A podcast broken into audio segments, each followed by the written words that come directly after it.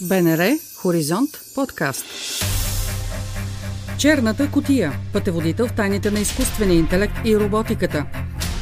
С Георги Петровски.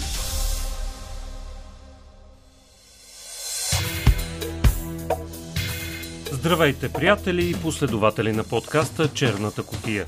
В този епизод ще насоча вниманието ви към използването на една от технологиите с изкуствен интелект по време на военния конфликт в Украина – Темата може да е чувствителна за някои слушатели, затова моля да приемете предупреждението ми в началото. Украина използва софтуер за лицево разпознаване, за да идентифицира руски войници, загинали в сражение на украинска територия и да информира семействата им за смъртта им. Това решение бе оповестено от украинския вице-премьер и министр на цифровата трансформация Михайло Федоров – Там активно використовуємо на сьогодні штучний Ние използваме активно, много активно решения с изкуствен интелект. Сега прилагаме системи за лицево разпознаване на идентифициране на руски войници.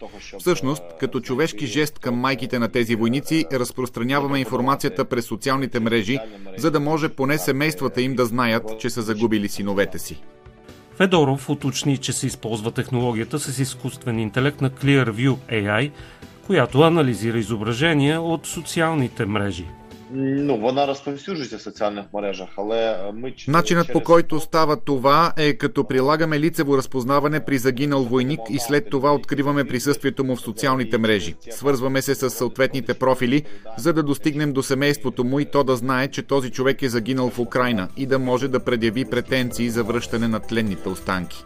Украинският вице-премьер отказа да уточни броя на руските войници, идентифицирани чрез лицево разпознаване, но каза, че процентът на разпознатите лица е висок.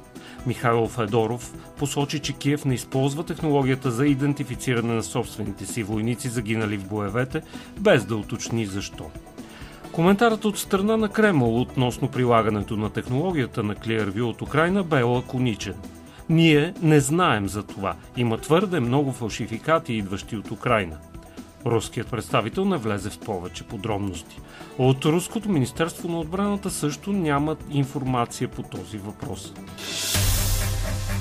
Черната котия. Пътеводител в тайните на изкуствения интелект и роботиката. С Георги Петровски. Clearview предложи услугата си безплатно на Украина след руската инвазия. Търсачката обхваща над 2 милиарда изображения от популярната руска социална мрежа ВКонтакте.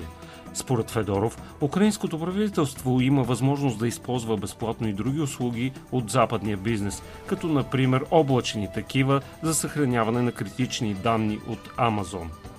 Разбира се, методите за лицево разпознаване имат и много противници, включително сред организациите за насърчаване на гражданските права.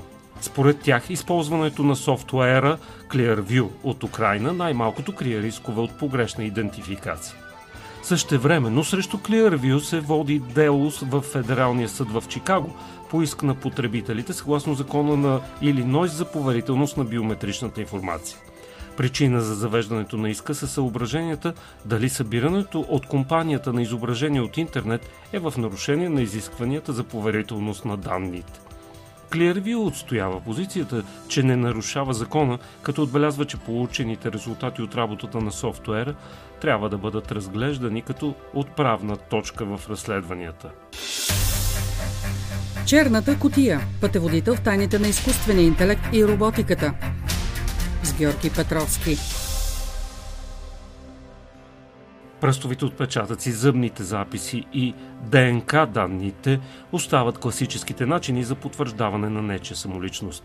Получаването на проби от преди смъртта на противникови войници обаче е трудно, което води до използването на иновативни техники като лицевото разпознаване.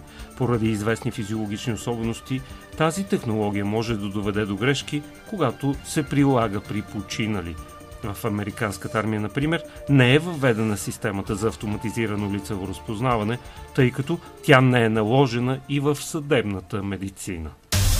Чухте епизод от подкаста Черната котия. Можете да ни намерите на сайта на Българското национално радио в платформите Spotify, SoundCloud и каналите ни в Apple и Google.